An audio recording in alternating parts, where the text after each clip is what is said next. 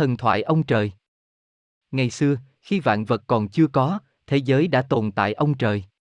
Ông trời có một quyền phép vô song, quyền phép tối cáo nhất mà các vạn vật sau này không thể sánh bằng. Người làm ra tất cả mọi thứ, trái đất, núi non sông biển, mưa, nắng, trời sinh ra tất cả, loài người, cỏ cây, muôn thú. Từ mặt trời, mặt trăng các ngôi sao trên trời cho đến vạn vật ở mặt đất, tất cả đều do trời tạo nên. Đọc thần thoại hay, thần trụ trời. Mắt của trời rất tinh tường, am hiểu và biết hết mọi sự xảy ra trên thế gian. Trời là cha đẻ muôn loài, xét đến muôn việc, thưởng phạt không bỏ ai. Do đó mà con người tin có đạo trời, nhờ trời, cho là trời sinh, trời dưỡng, và đến khi chết thì về chầu trời. Trời cũng có vợ, gọi là bà trời, và mỗi khi hai ông bà cãi mắng nhau là lúc trời vừa mưa vừa nắng. Mỗi lúc trời giận loài người lầm lỗi ở thế gian thì giáng xuống thiên tai, bão táp, lục lội, hạn hán. Giang sơn của trời là từ mặt đất lên đến trên cao có 9 tầng trời, và chỗ giáp với đất ấy là chân trời.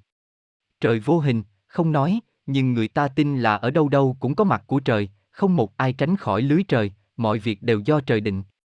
Ông trời của Việt Nam thời cổ cũng gọi là Ngọc Hoàng từ khi văn hóa Trung Hoa tràn sang với đạo lão. Đọc thêm truyện thần thoại, ông khổng lồ đúc chuông.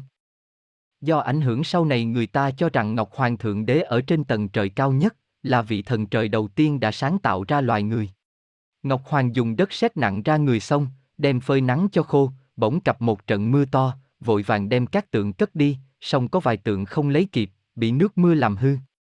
Các tượng hư hóa thành các người tàn tật ở trên mặt đất, còn những tượng cất đi kịp hóa thành những người lành lặn, đủ tay chân. Ngọc Hoàng ở trong một cung điện giống như cung điện nhà vua dưới trần đã bắt chước làm theo. Ở cửa điện có một thần mặc áo giáp cầm gậy giữ cửa.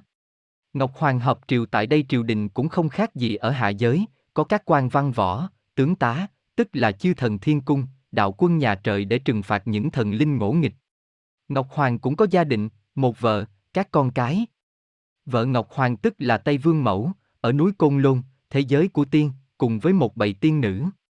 Tây Vương Mẫu có một vườn bàn đào, cứ ba nghìn năm trái chín một lần, ăn vào thì được trường sinh bất tử, thường dùng để bày tiệc đãi các vị thần tiên trên trời.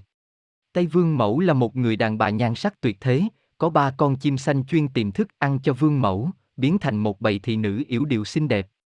Ngọc Hoàng thượng đế luôn luôn vận sắc phục đại triều, áo thêu rồng vàng, đầu đội mũ có tua đỏ dắt 13 viên ngọc ngũ sắc, ta cầm hốt. Ngọc Hoàng thường ngự trên ngai chạm rồng mỗi lần nhóm triều, xử việc trên trời hay ở thế gian.